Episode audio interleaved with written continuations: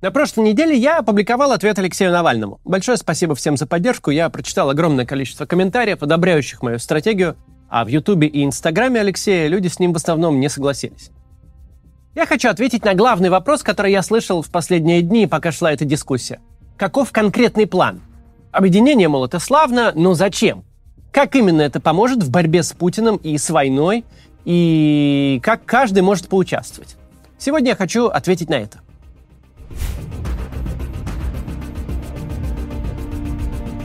У меня есть совершенно конкретный план, который я много где уже озвучивал, но сегодня соберу его весь тут, в одном месте.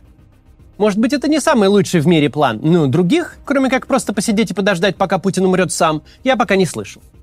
Чтобы понять, какой план, давайте сначала определимся с целью.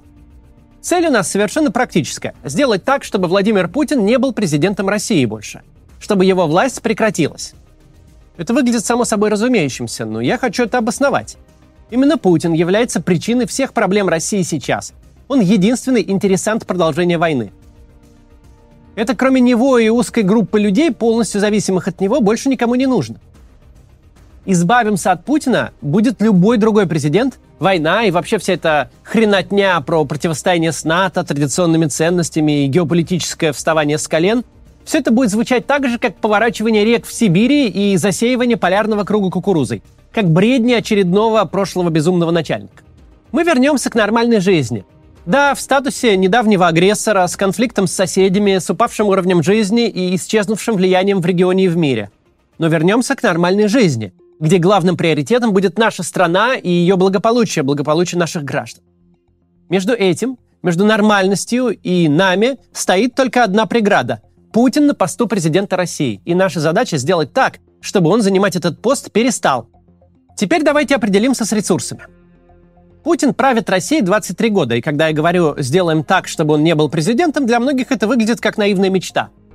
Он был президентом всегда и всегда будет, думают даже его противники. А нам надо лишь занять какую-то свою роль в этом существующем мире, где Путин президент. Так вот, ресурсы у нас есть и немалые. Во-первых, в стране даже по официальным данным около 30 миллионов человек, которые против войны и открыто заявляют об этом, даже сейчас, когда это очень опасно – во-вторых, все эти люди, чуть ли не до одного, смотрят одного или нескольких русскоязычных политических или околополитических спикеров, которые никак не зависят от российской власти. В-третьих, остальные россияне от Путина не в восторге и не сопротивляются только потому, что думают, что это безнадежно.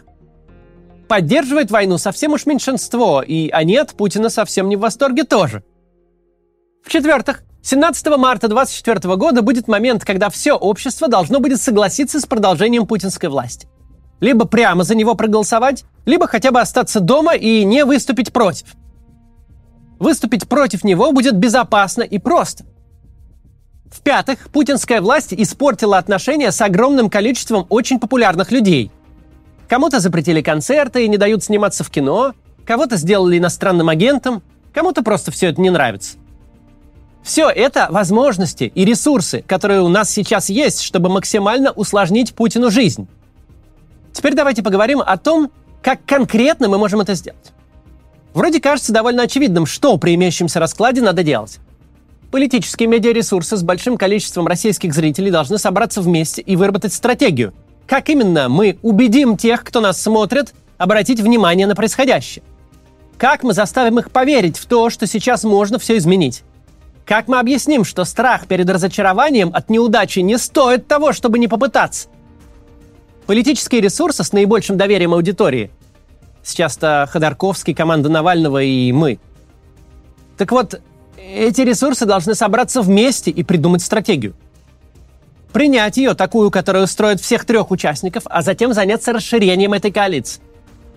Когда мы договоримся, мы должны вот прям сесть на телефоны и убеждать людей лично, а также взять свои каналы и убеждать через них. Мол, присоединяйтесь к сопротивлению. Мы есть, мы объединились, у нас есть план. От вас нужна моральная и медийная поддержка. Скажите об этом на концерте, скажите в вашем инстаграме на миллиард подписчиков, в ролике про тревел, на стендап-шоу. Сделайте минутную паузу и скажите, сейчас все должны сделать так, чтобы Путин не переизбрался – к декабрю, когда объявят выборы и когда Путин выйдет с помпы объявлять, что он пойдет на 19-й президентский срок, мы должны быть во всеоружии. Мы не должны дискутировать между собой на тему, а не проиграем ли мы, а надо ли, а не надо ли. Мы должны вещать на все наши 30 миллионов, что это все никуда не годится. Каждый своим языком и каждый со своей стороны. Каждый на свою аудиторию, чтобы никакого спасения от нас не было.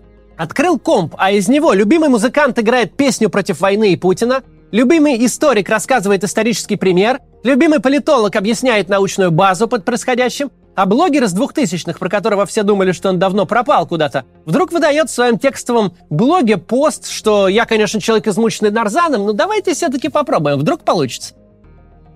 Не нужно недооценивать медийные ресурсы и ресурс морального авторитета, который сейчас есть у противников Путина. Огромные ютубы, которые смотрят половина активных людей в стране, это нонсенс. Такого не бывает. И не было нигде, ни у одних оппозиционеров во время никаких протестов. От Майдана до Болотной все большие протесты проходили через Фейсбуки на пару десятков тысяч подписчиков. Меня смотрят хотя бы раз в три месяца каждый шестой житель любого российского крупного города. Одного только меня.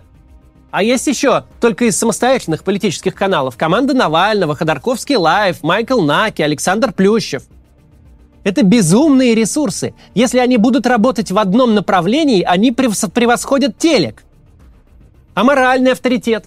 Посмотрите список иностранных агентов, да там вообще все, от Монеточки до Гременчакова. Би-2, Галкина, значит, и Пугачева. И это только музыканты.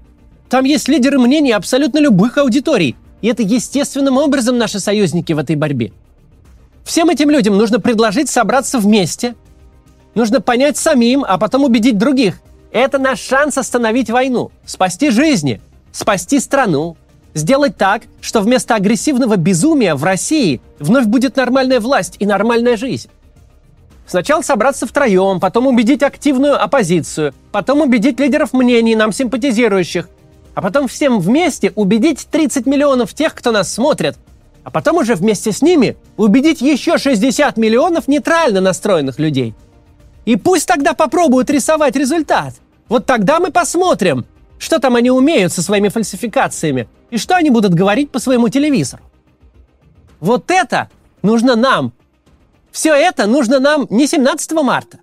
Потому что нас интересуют не бюллетени. Все это нужно нам к декабрю. Потому что нас интересует убеждение общества на всех этапах этой истории.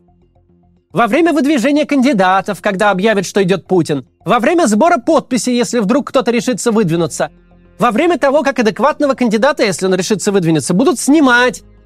А потом, когда пойдут смехотворные дебаты, и ближе к выборам, когда общество начнет задумываться, а не надо ли выступить против. Изменение общественного мнения в России и восприятие поддержки Путина – это первый шаг к любым переменам. Никаким путем перемены невозможны, пока общественное мнение россиян не будет однозначно против Путина, и пока это не будет так восприниматься всеми. А изменить это Можем только мы с нашими ресурсами. Гарантированно ли все это сработает? Нет. Может быть, мы так попробуем и проиграем. Ну и что? Чем это будет отличаться от ситуации, в которой мы ничего не попробуем? Ничем ведь не будет.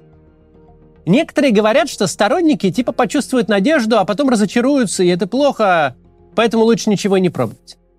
Позвольте, но у нас и так все разочарованы, дальше некуда. Все разгромлено, в стране война и кошмар. Сторонники разочаруются, если мы будем рассуждать, что все бесполезно и невозможно. А если мы попробуем вдарить, они будут рады и попробуют вместе с нами, даже если ничего из этого не выйдет. Нет надежды на то, что мы посидим тихо, а они вдруг исправятся сами. Мы обязаны попробовать. Мы в относительной безопасности. У нас есть ресурсы, есть авторитет. Мы должны использовать этот момент, чтобы попробовать убедить российское общество отказать Путину в поддержке. Необходимый старт этой истории – объединение трех основных политических сил оппозиционных. С Ходорковским мы уже договорились.